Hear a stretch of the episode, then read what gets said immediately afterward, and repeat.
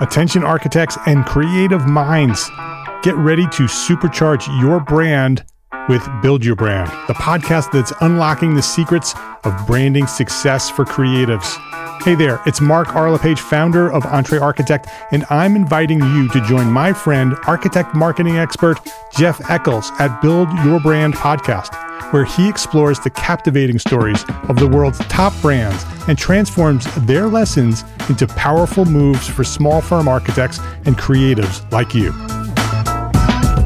In season one, Jeff shares the thrilling tale of Southwest Airlines, where he dissects their journey to the summit and distills it into strategies tailor made for you. It's important to keep in mind that companies like Southwest compete in the real world, just like you, and face real world challenges, just like you. You might be surprised at how similar those challenges are to the struggles that you grapple with on a day to day basis. Don't miss out on your blueprint for success. Subscribe, tune in, and let's build your brand together. You may have noticed that the very best brands in the world are also known for having somewhat unique corporate cultures. That's often the glue that holds everything together when they encounter those rough spots. We don't do it because it inconveniences the passengers to whom we are primarily dedicated, the short haul, uh, frequent flyer. Follow the link in the show notes to subscribe to Build Your Brand today. Remember, no matter the size, the journey's the same. Your brand's journey to the top starts here.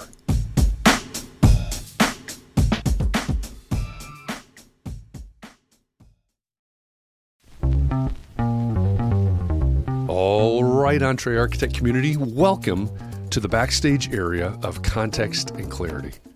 Every Thursday afternoon on Context and Clarity Live, Catherine McPhail and I, and our live audiences that are joining us from all across the internet, we get to talk to a special guest to search for clarity around the things that matter most to you, the architect, no matter what your context is. You may be the employee of a firm that's dreaming of doing your own thing. Or you may have had your own firm for a year, or 10 years, or 20 years, and you're starting to rethink or reimagine what that firm could or maybe even should be. Every week, we cover topics that fall under the broad umbrella of the business of architecture, and they're all the need to know topics for the success of entrepreneur architects just like you. If we've never met before, my name is Jeff Echols, and what you're about to listen to is the audio recording of a conversation that my co host, Catherine McPhail, and I had to break down this week's Context and Clarity Live conversation. So, thanks for joining us as we share our biggest takeaways and look for ways to apply what we heard in the Context and Clarity Live conversation to our own businesses. In this episode of Context and Clarity, we talk about our favorite books and we talk with Alexandra Lange. We read a lot of books around here. Between the Context and Clarity Book Club and preparing to talk with Context and Clarity Live guests who are authors, I'd guess we're probably talking, I don't know, maybe 20 books a year. And that doesn't even include the books that we just want to read for our own reasons. So, in this episode, we talk about some of our favorites and some of our favorite authors and how they have affected how we work in our respective businesses. And I just realized that you may not know about the Context and Clarity Book Club, so I guess I should explain. It's pretty simple. We pick one book every month and then discuss it on the final Friday of the month. I've even started recording bite sized videos where I summarize these books just in case you want to join the discussion, but you haven't read the book yet. You can find those videos on our Instagram account. Our handle is at context underscore, that's that line down below, clarity, at context underscore clarity. Go there and look for those summary videos every month. Talking about our favorite books also provides an easy segue to our recap of our Context and Clarity live conversation this week with Alexandra Lange. She's a design critic with a PhD in architectural history, and she's an author. Her latest book is Meet Me by the Fountain An Inside History of the Mall. And I've got to say, this topic, this idea, talking about the shopping mall, has intrigued our community and really brought our community into some really great conversations all throughout the week. Before we get into that, though, I don't want to assume that you know everything that goes on in the context and clarity world. You may have just stumbled upon this podcast, so welcome. I'm glad you're here. Thanks for giving this a shot. And if you'll just give me a minute, I'll explain what context and clarity is. Today, we'll give you a little peek at our conversation with Alexandra Lange. That took place on Context and Clarity Live, which is our simulcast show every Thursday afternoon. You can find Context and Clarity Live on Facebook, LinkedIn, Twitch, Twitter, and YouTube. A quick way to find the Context and Clarity Live conversations, and probably the easiest way, is to go to YouTube, go to the EntreArchitect YouTube channel, and click on the Context and Clarity playlist. Right now, there are over 90 conversations in there with the likes of Jonathan Siegel, Seth Godin, Roxane Gay, and Pascal Sablon, and obviously many more. So go check that out on the playlist on YouTube. But once we know who our Context and Clarity Live guest will be for that week and we know what we'll talk about, we actually craft the rest of the week around that theme. And every weekday afternoon in the EntreArchitect Community Facebook group, we have our Context and Clarity conversations. Those are the original hour long conversations where we dig into what matters most to you about the topic of the day. That means, what does this topic have to do with you and the way that you practice architecture? So, those are the two places where every day architects just like you gather to dig into the topic of the day. You can ask questions, you can answer questions, you can share your experience. You can really bring your experience and your curiosity to conversations about the business of architecture. And that, of course, brings us all the way back here where we recap Context and Clarity Live. So, in addition to everything else that I've mentioned here on the podcast, we give you our hot takes on those interviews and a little commentary about everything else that's going on inside the community of small firm architects. In this episode, Catherine and I share our takeaways from our Context and Clarity Live interview with Alexandra Lange, author of Meet Me by the Fountain An Inside History of the Mall. As I said, Catherine McPhail joined me for both the Context and Clarity Live conversation with Alexandra and also for this episode of the podcast. Catherine is an architect and a podcaster. She's in Fairhaven, Massachusetts. In addition to Context and Clarity, Catherine hosts Talking Home Renovations with the House Maven, and she's the CEO of Dimios Architects. Okay, I'm looking forward to giving you a bigger view of what's going on in the world of context and clarity. So let's go backstage and listen in as Catherine and I talk about our favorite books and our conversation with Alexandra Lange, design critic and author of Meet Me by the Fountain An Inside History of the Mall.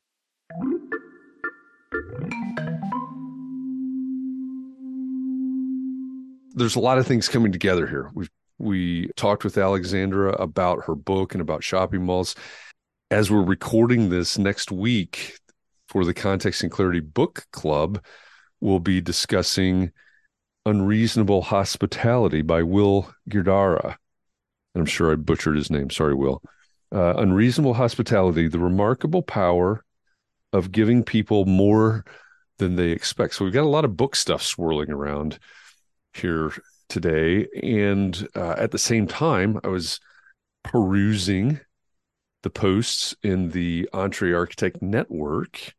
If you need to find out more about EntreArchitect Network, and you do if you're not there, network.entrearchitect.com. There's a post that asks, What book do you recommend the most and why? So I figured maybe today we could talk about books that we recommend. We can talk about unreasonable hospitality for a minute. And then uh, obviously we need to talk about Alexandra Lange in our conversation with her about her book. So, Catherine, what books or book do you recommend the most and why? I've got about 145 titles here in my Audible library. So I'm just kind of looking through it. A lot of them are ones that we have read either with guests coming on the show or uh, just for the book club or whatever. But there have been some really great ones. actually as a random book, Al Franken, uh, Giant of the Senate was good. Oh, I haven't heard that one. That was that was funny. It's a little different now, I suppose, but, but that was before he. Uh, I did enjoy Meet Me by the Fountain. I don't know that I I know Erica said it. She read it on the beach. I wouldn't call it a beach reading book to me. I read other like murder mysteries. I like to read murder mysteries on the beach, other things like that. Erica is a is a retail architect, so I can I can see why why she would consider that a beach read. I mean, I really loved one book I really loved was uh, for architect was The Architect and Entrepreneur by uh, Eric Reinholdt. It was actually a really great book. And I read it after I've been practicing probably 20 years. And it was still a great reminder of all of the things that I kind of had to pull into, you know, bring up to speed. Because I mean, if you don't think about it all the time, certain things just fall off, fall, fall off the uh, plate. That was a good one. Extended summary, or the extended summary, not the actual book of Jab, Jab, Jab, Right Hook by Gary Vaynerchuk. Wow. Okay. so that was even before I met you. I read that. That's, that's cheating. I know, but you know that was before I read full business book. Got it. That was yep. a while ago, right? And we also read Fanatical Prospecting. Is that one of the ones that we read originally, or did I just read that because you recommended it before we started the book club? Book club. That's a good question. I actually don't. I don't have the book club list in front of me. Actually, I think you probably just read that because I recommended it. I, I don't think we have read it for the book club. I, I have that page on my website, you know, where I my reading list, and I know my summary for fanatical prospecting. I know in that summary, I say that if you're an architect, you're not going to like this book, but you need to. read you it. always say that about sales, though. Why do we not like sales? You know, I know I don't tell many stories, so I'll tell you a story. tell me a story. I was in a mastermind group yesterday, and we were reviewing someone's website and they have they've done a, a, pretty good job at at designing and they've done most of this work themselves done a pretty good job of designing this new website and creating a funnel that's designed to to you know nurture their ideal client basically into their sales process. This is not how the person described it but but uh, that's what's going on there. And there was somebody else in the mastermind group that said no you need to cut this out and this out and you need to get straight to a conversation as quickly as you can. And i you know i'm sitting back going they're not gonna they're not gonna like that advice at all. And i recognize that advice 100% from sandler sales training oh geez sandler sales training yeah and as i expected the person whose website we were reviewing, uh, you, we're doing this via Zoom, right? And so I can I'm watching them, and they the physical reaction. They sat back in their chair and went, you know, they're just having a really negative reaction to what this other person is saying, and I think that's a really good. Well, I think it's an illustration of a couple things. One, it's an illustration of how many architects hate the the sales training, you know, quote unquote sales, the whole idea of it. And then it's also a good illustration of someone that has invested in sales training and maybe isn't applying the sales methodology that they quote unquote learned in the right way. This isn't a conversation about sales, but what they were doing was they were ignoring the fact that the website was actually aiming at the ideal client and trying to pre-qualify conversations and have fewer conversations with the right people rather than more conversations just to get them on the phone right? And that those that were those were the polar opposites of of this conversation. But but you know in the however many years i've been doing this an awful lot of architects hate those types of conversations. The sales you know even business development type conversations they just equate it with car salespeople and other things. Well i mean it, it's the only way we get jobs. Exactly. And that's that's the irony right? You you have to be able to sell period. You do. Anyway there's no point in hating it. I mean i guess you could hate it but why not find a way to love it somehow? Love it in that you get you find the right people you could think of it as looking for people like a like a scavenger hunt type thing like finding the right person I don't know, could be fun. Actually, it turns out that I, I did read full jab, jab, jab, right hook. Because then I read, because I also have it on here, and then I also read Jab Till It Hurts by Ken Moskowitz. Oh, right, right. Yeah, because we had Ken Moskowitz as a uh, Context and Clarity live guest. Yeah, we did. He was, he was a very enthusiastic guy. Yes. And he looks like Jerry Seinfeld in a screenshot. he does. so that was a good book. I liked that one too. I liked our conversation with him. Atomic Habits, that was our first book club book. It was. Yep. And that was good. Mm-hmm. I would recommend that one. Um, although, you know, I can't remember these things once I finish them. I don't necessarily. I do remember habit stacking from that though. Yeah. What? Never Split the Difference by Chris Voss, read by Chris Voss, I believe. So that was yep. a nice one to listen to. It was. It was. Yep. Content best content like oh content based networking. Right. By James Carbary. Yep. And we had James Carbary as a guest. Yeah. That I mean, to me, that's like the best way to do networking. Ask people what they know and they're interested in and they are happy to talk about what they're interested in and then you can get to know them and then they you owe them a favor and they might come to you and you get this whole relationship based on reaching out to them to have them on your podcast or in your blog or wherever. Dare to Lead by Brene Brown. Another one of our book club books. That was a pretty good book club book. It was. Yeah, I I enjoyed that one.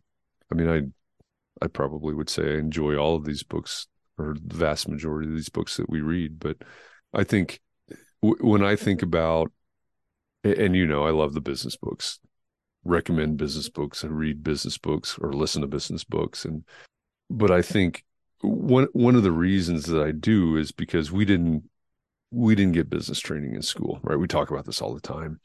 And there are a lot of people like if I if I went back, if I went to if I went to the next AIA the local chapter meeting and went around the room and asked people what was the what was the last business book you read? My guess is that if I talk to a hundred people, my guess is 80 of them say, I haven't read a business book or I haven't read a business book since I graduated from college or, you know, something like that. And so I, I think that's problematic, first of all. But then I, I also, so I think we're, you know, as a profession, I think many of us are sleeping on uh, business books, and then I think books like Brene Brown's, and and not just Dare to Lead, but other others that she's written. Even the one that we'll talk about next week for the book club, uh, Unreasonable Hospitality, which I mentioned before, the the the people skills, the leadership, the emotional intelligence types books. I, I think that's a huge gap in the profession as well, which is again is one of the reasons to read unreasonable hospitality. But yeah, I think I think Dare to Lead is a powerful, powerful book. Yeah. Another client experience book that I enjoyed was what was it called with Jesse Cole? Find Your Yellow Tuxedo. Yeah, yeah. Find Your Yellow Tuxedo. He's got a new book out that um, I've not read yet. When we had Jesse Cole on Context and Clarity Live, we talked about Find Your Yellow Tux, which is his first book. Now, since then, he has published Fans First, Change the Game, Break the Rules, and Create an Unforgettable Experience. So I think that's a, I think a lot of what you and I talked with Jesse about had as much to do about the new book as it did about the first book. Uh, but but I think they're both, and and again, not having read the new one yet, but just looking at the title, it's it's definitely about we we would call it client experience. I think all architects should read that because we design we design experiences. I think I feel like I design experiences through through the built environment, but we can just as easily think of it as how are we designing this person's experience who is deciding to work with us, and that that goes into the sales process as well. So we can design something that we like to do and that we can attract people we want to work with. So definitely I, I would read that book. But these people really haven't read any business books, like not even because there's so many different categories. A lot of people have not. Wow. Well, I guess since I started hanging out with you, I do read a lot of business books now. I brainwashed you. Before I met you, I had read Profit First though. So I still read occasionally some things. And Profit First is another thing that I'm actually doing this year. Oh, good, good, yeah. I actually have five thousand dollars Mike Michalowicz. in an account for my taxes. Good. That's like the first time in 26 years that I've done that. I think we've all been there. I mean, to Yeah. me, there, I, I started even before I read Profit First, I started an account that was just for taxes because I had had the experience, like probably a lot of us have, got gotten to like April or whatever, and went, oh, I've got to scrape together some money to, you know, make up the difference on my taxes here. And so I'm like, I I can't handle that kind of that kind of surprise. It shouldn't even shouldn't be a surprise, by the way, but It's just stress, even if it's not a surprise. it is stress. I did that. The teller at the bank thought I was crazy, but like, really, you have a, an account just for that? Like, yeah, I, I really do. But but I think you're right. I mean, that idea of designing experiences. The the book that I I know, I know the book that I recommend the most is Win Without Pitching Manifesto. Oh yeah, that's on here too. Yep.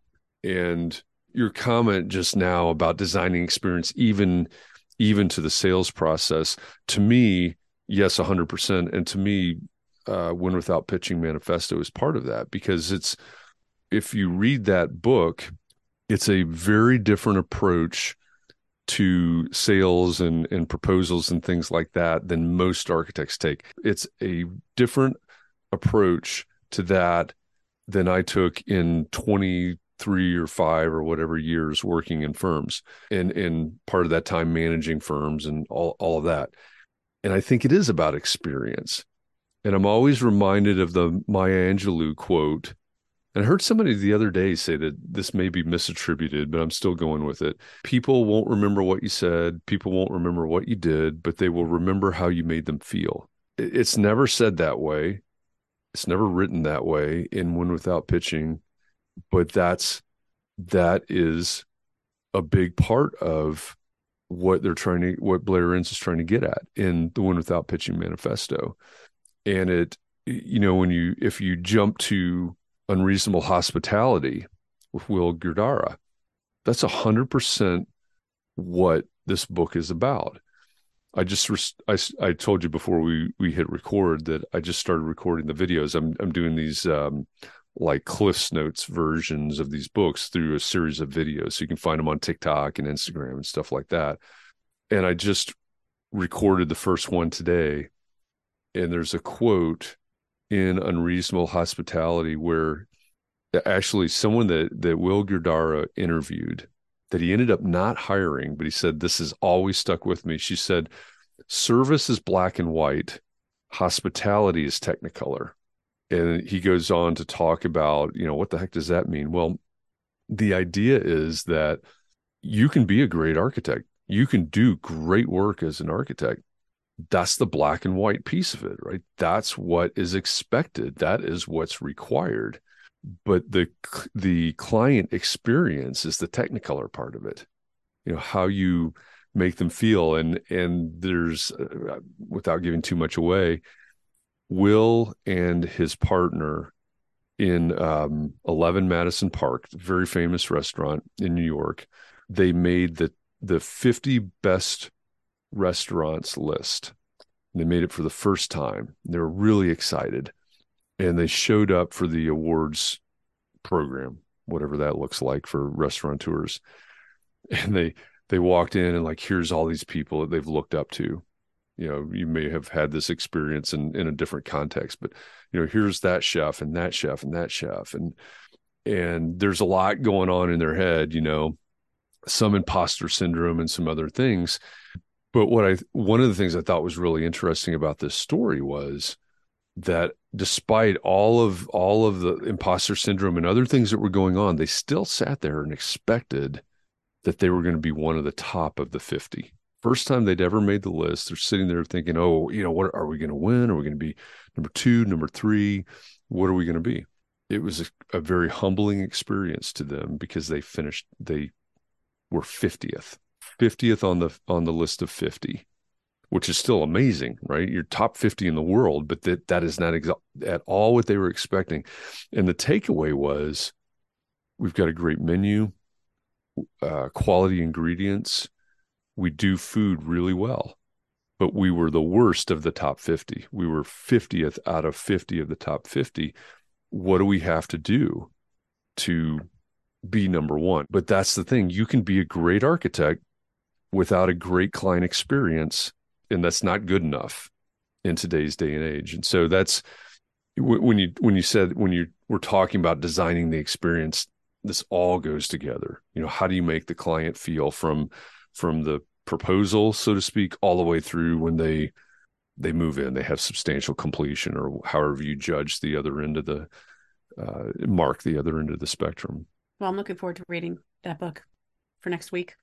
I was kind of interested to read um, in the mall book, Meet Me at the Mall, about the history of the mall and how it kind of parallels our society, which of course makes sense. But how the history in the history of the mall, now the malls that have become so ubiquitous that people think of them as kind of schlocky buildings, but originally they were sought after, architecturally sought after projects. And um, know, it was it was also kind of interesting that she said that she wrote the book. Alexander said she wrote the book because she wanted people to notice what was going on around them, because maybe a lot of people don't really pay much attention to the buildings that they are in. Anyway, I thought it was um it's always interesting to see how these things link together because as we talked about it uh, the color of law uh, was kind of linked to the mall book because it was a history of a shopping experience. Yeah, definitely some over overlaps there. Yep. Yeah. Color of Law was, as we have previously discussed, full of full of uh, things I didn't know. I did not. I was not taught growing up, um, and didn't know because I'm white and I didn't have to deal with that any of that stuff. But so that was a good book. I'm glad we read that as a group. You know, and I I really enjoyed talking with Alexandra. Uh, I, to me, it was a it was a really fun conversation, and you know, understanding what her motivation was, like you said, sort of opening people's eyes to what's around them. And as I said, I, for some reason, that book hit me. And you know this, but I, I walk over to the coffee shop and I'm listening to these books. And I was walking back from the coffee shop the other day. I've been listening to this book for three days. And it it just struck me that day. It's like this is a a really accessible book the way that it's written, even though it talks about architecture and development and um, like you said, a big overlap with the color of law, um, so zoning things, and you know all, all sorts of stuff going on. Uh, it it talks about well-known developers and famous architects and all of this, but you don't have to have our education. You don't have to have our experience. You don't have to be a developer or contractor or architect or anything to be able to read this book and, and get a lot out of it. And so for some reason that struck me and it, it impressed me. But you're you're exactly right. The idea that you know malls were built for a reason that was not inclusive.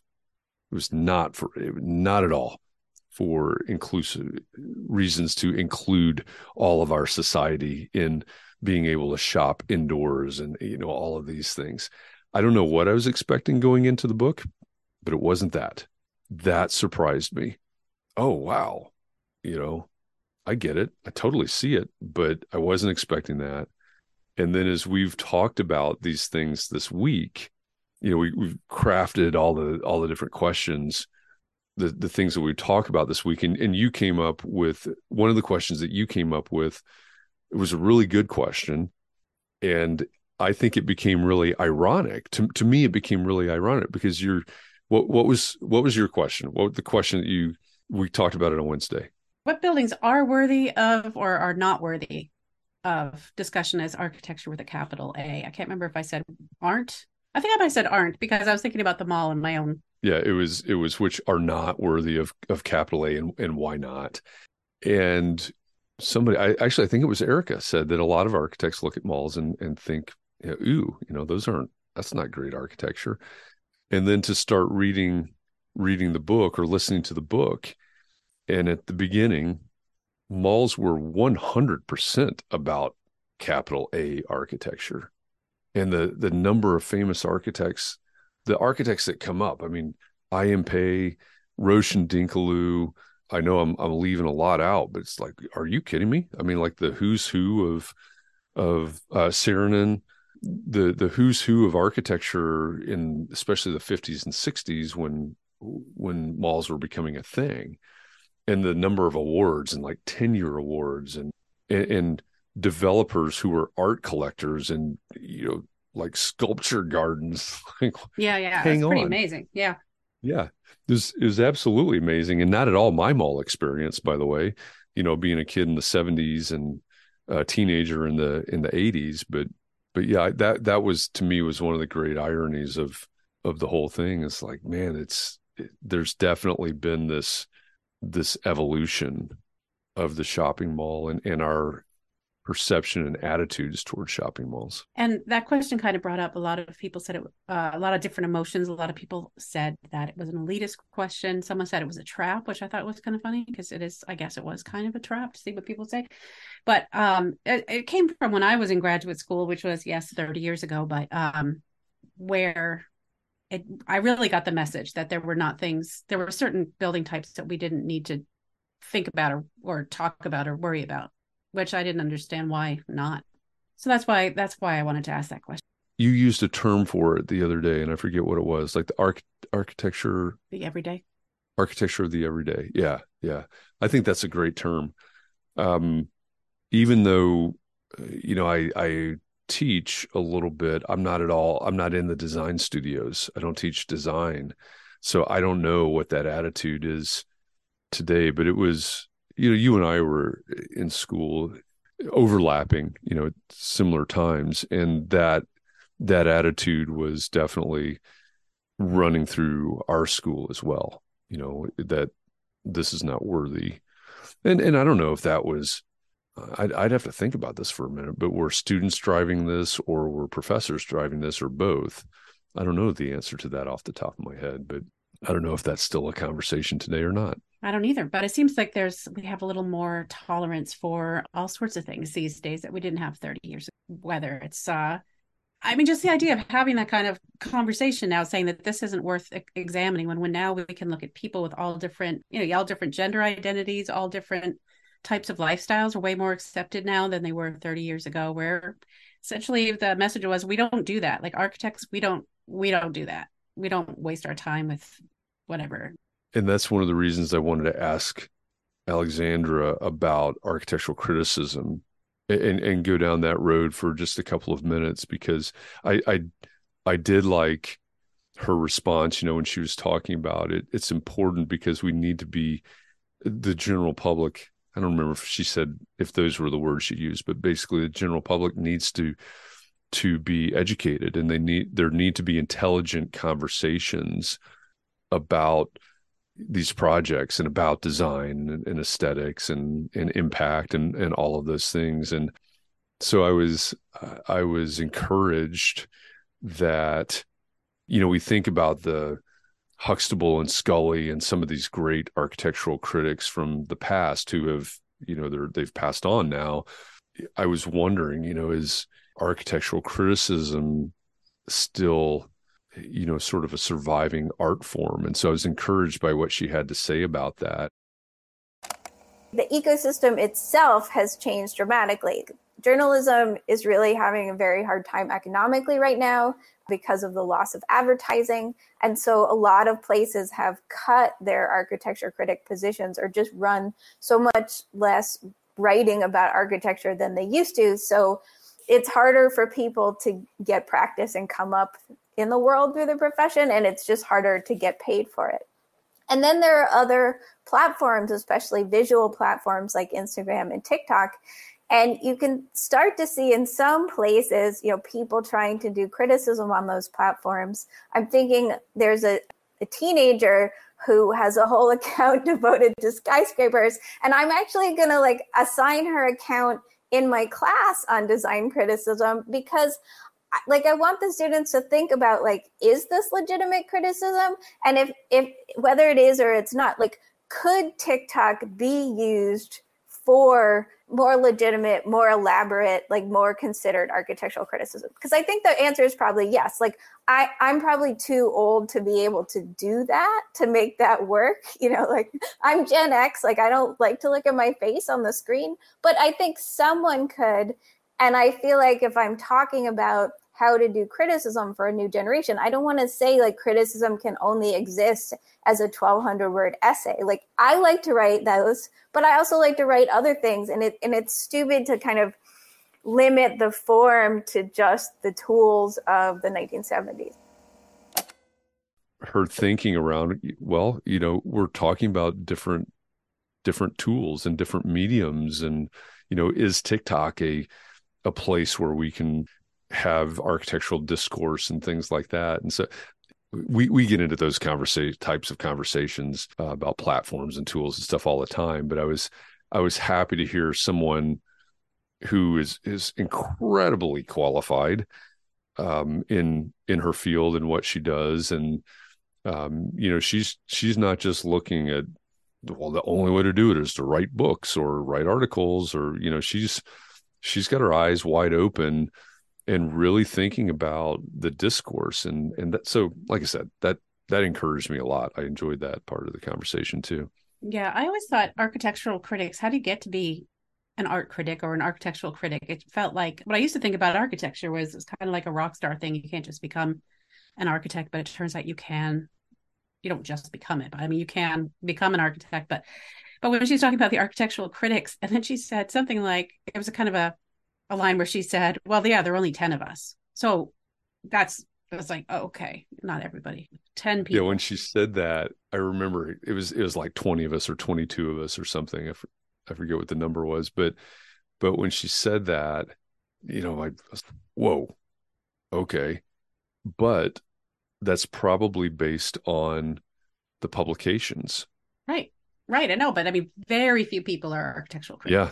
It's rare. It's definitely rarefied air. I mean, she's got a PhD in in architectural history, and like I said at the in the intro, I mean, her work has been published everywhere, and so how do you break into that? We didn't we didn't ask that question. I suspect it's well, you you peddle your your wares until somebody picks up your your writing, I guess. But it's it's definitely rarefied air, and I guess it's probably why I could probably only come up with. Well, I mean, Ada Louise Huxtable, Vincent Scully. Where do I go after there? Right, the the old uh, older generation of of architectural critics. I would I would struggle mightily to come up with with too many after that could have them all over my house for dinner. That's how few there are. I mean, we'd have to, we couldn't all sit around the table, but still, it's not many people. Depends on how big your table is. Well, my table's only good for 10, maybe. Depends how many chairs you have. well, anyway, it was, it was a great opportunity to talk to her. I thought it was kind of a, a fun little twist. I mean, we've, we've not really done a week where, you know, we, we considered different styles and, you know, nostalgia and all the things today uh, we're going to jump here in just a minute into context and clarity, our our context and clarity conversation, and talk about the malls of our childhood. So I think that's going to be a lot of fun. You know why? It's not just because we want to talk. In my mind, it's not just because we want to talk about malls, but that was something a built environment that all most of us, apparently not all of us, most of us spent time or have in our lives spent time in our local malls, and so this is the architecture forms our experience even though even if we don't recognize uh, recognize that which is i think is her point but also even before i wanted to be an architect it was something about the building and the quality of the light that made me want to be in a certain part of that building and you know the whole thing it, it changes it kind of shapes our lives and so i think it's important to you know consider that especially because what usually when we were kids a lot of us didn't think we were going to be architects but yet we might have had some impression of the buildings we were spending time in Right. Yeah, I, I agree. I think that's that's critically important to what architects do, the impact of the built environment. Intended and not, I think we we have to be honest about that. And I think the other thing that we really need to consider and probably get a lot better at is talking about architecture or writing about architecture. In fact, one of Alexandra's uh, other books, previously published books, is titled Writing About Architecture Mastering the Language of Buildings and Cities. So at some point, I'm going to pick that one up because if, if for for all of um, I hate to say it this way, but for all of the complaining that we tend to do about the public not understanding the value of an architect or not understanding what architects do and all of those things, my question will always be whose responsibility is that? Right? Because the public, Lord knows that we're getting worse at researching finding facts you know all all of these types of things. And this is not an architecture specific comment obviously. But when the public's understanding of what architects do and the value of what architects do is shaped heavily by a TV show or a movie or a book or something like that it's it is 100% on us to do everything we can to have that intelligent discourse like Alexandra said to to get the real story out there the real facts out there and talking like architects writing things saying things that are not as accessible as meet me by the fountain is that's not helping anything right? Getting up i, I mentioned this earlier this week that when i was in school and I'm not gonna I'm not gonna name names here because this is being recorded. But when I was in school, I won a competition that earned me a trip to another school where a uh, a project by a famous architect was uh, was the grand opening. Right, it's going to be the ribbon cutting. And so we had this competition in our school, and then it continued like next phase at that school, and it was in conjunction with this ribbon cutting and this architect that had designed this project was there for the ribbon cutting, as you would imagine, and um, and gave a little talk right at the whip at the ribbon cutting. And this was somebody that I, you know, I kind of admired and and all of this, and and so you know, it was it was kind of cool. It's kind of heady, you know. The whole uh, architecture school was there, their their school, and students from all over that had made it to this round of the competition were there. That was cool, and uh, politicians and definitely donors that had made this building possible and all that. And the star architect and some of their people were there. And they start talking about this building. And i had i had researched it. It probably surprises you. I had researched it. I had i had read articles about it and all of this. And we get there and this person goes up to the podium. They start talking about their building. And i i was thinking to myself it's like does this person actually believe the words that are coming out of their mouth. I think you told me this before, actually. Yeah, I, I, I can't stand that myself. So, first of all, it sounds like a load of BS to me, and second of all, I'm not even sure I understand what they're saying. I mean, I understand the English language. I know all these words that they're saying, but I've never heard them strung together like that. You have lay people, you just you have people from the community, the donors and whatever people from the community, what are they thinking? Well, they don't want to say they don't understand it because who wants to say that? Well, no, they don't want to, but but I'm pretty sure they don't. Yeah. Yeah. So I I think we need to we need to, we need to be more accessible. Yeah, as as a profession if we want to really expand and and explain the value, we have to we definitely have to be be more accessible. So also, you know, there's no better person to learn a topic from and someone who's really enthusiastic about about whatever it is they're talking about. So even I took a class on composting that I had to take and I thought this is going to be a horrible morning. And it was so great because this person was a thousand percent into composting. And by the end of the talk, like, yeah, that's awesome. I'm going to get some worms in my basement, you know, because it's kind of infectious. And so we, the people who are enthusiastic about buildings, whatever type of buildings it is, if we, we're the ones who can maybe touch the enthusiasm in other people like bring up enthusiasm in other people. So yeah that's that's a great point. Yeah that is a great point. And and if we you know sometimes we go into it with not the best attitude with maybe a chip on our shoulder or whatever that's not helpful. But if we shared our enthusiasm in in a way that that somebody else can understand i think that's very helpful you know as as you said. That's that's that's going to hook people in to the conversation a lot more effectively yeah, that's an excellent point. Well, you if you're uh, if you're interested in what we're talking about, there's a couple things you need to do. First of all, go over to the EntreArchitect YouTube channel and uh, watch the video of our conversation with Alexandra Lange. And if um, if you want to learn about the history of shopping malls, or maybe connect with the nostalgia of shopping malls, if you uh, uh if that was a thing of of your childhood, or maybe your teenage years. Or your present. People still go to malls. True, true. They're not dead. Some of them, some of them Some have of them- died, but they're Yes, a lot of them are there still are there. definitely still malls that are around and thriving. Check out Meet Me by the Fountain, An Inside History of the Mall by Alexandra Lange, which is spelled L-A-N-G-E. It's a it's a good book. You're going to learn some things. I'm pretty sure that uh, you weren't expecting, you didn't know. So um, so check that out.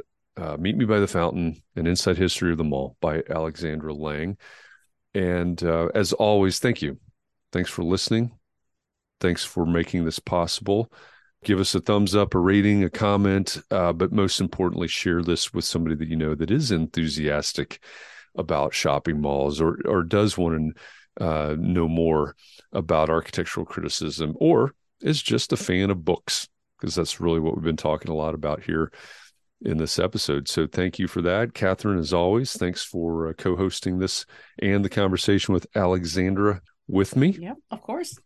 It's fun. With that, again, thanks to you listening. Thanks to you, Catherine, and uh, the encouragement as always. Please be well, stay safe, keep those around you safe and well. Find a little bit of time to breathe, relax, find a way to rejuvenate. We do this, we do the context and clarity conversations every weekday. So you've got to pace yourself. Thanks for going along the journey with us, and we will be in your ear next time. All right. Well, now you know what we thought and what we're going to do with what we learned. But what did you think? What did we miss? I really hope that there was some big takeaway from either the Context and Clarity Live conversation or our breakdown here that will help you with your business. DM me on Instagram or Twitter and let me know what your takeaways are.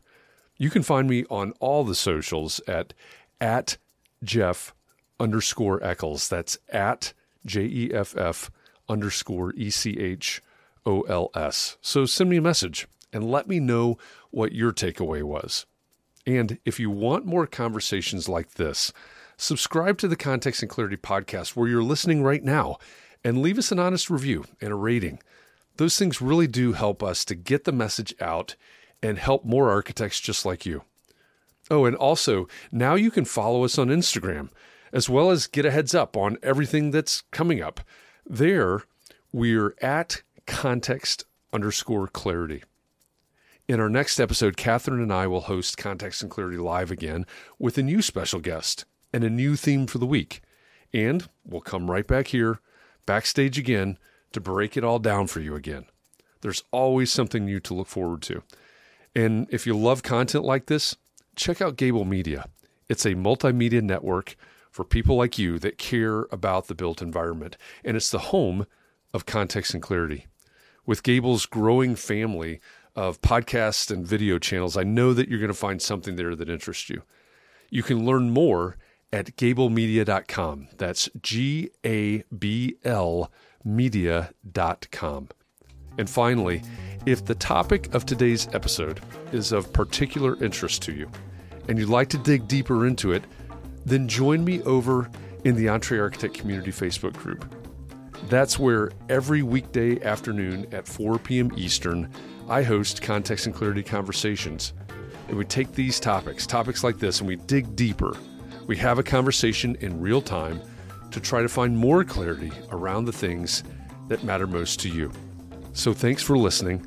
I hope our time together has inspired you to think about your community, your practice, and how you can support those around you.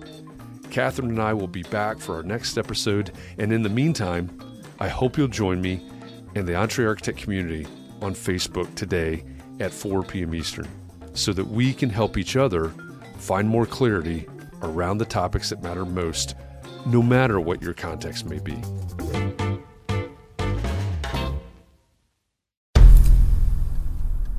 I've mentioned it to my family, but in terms of telling people like, oh yeah, we're doing this. I'm looking for projects. You got Yeah. anything? I'm, I'm not there yet because it scares the out of me. Dreaming of launching your own architecture firm? Well, buckle up for a wild ride with Emerging, the podcast that shares what it's really like to start an architecture firm. where do we begin? We don't even know what type of business to formalize as. Is it an LLC? Is it an LLP? Like, how are taxes? I mean, the list is astronomical. Season 1 featured founders Jeffrey, Lexi, and Chris, owners of Level Studio Architecture, are your fearless guides on this unfiltered journey from napkin sketches to a thriving studio. One evening, stumbled into one last dive, we sat at the bar and pondered our postgraduate futures. Amidst the conversation, a napkin became the canvas for our aspirations, sketching plans and milestones, sealing our heartfelt commitment and shared dreams. In drawing down dreams on a napkin collectively, that then you know in your head you've rooted like oh i'm connected to these people like long term the process of starting an architecture practice brims with excitement and challenges demanding meticulous planning flawless execution and unyielding resilience I kind of hate the term because it's so overly used, but I think everybody knows imposter syndrome, and I think it's it's so real to this day. I, I I don't know if it's with everybody, but with me, I'm always questioning like, us, can we do this? Are we ready to do this? Are we prepared? Can we do it? Did we just decide a name? we did it, guys. Oh The my one that god! came out of nowhere. Woo! It came out of nowhere. I liked it. I saw it. Ready to turn your aspirations into reality? Follow the link in the show notes to subscribe to Emerging and chart your own path to architectural success.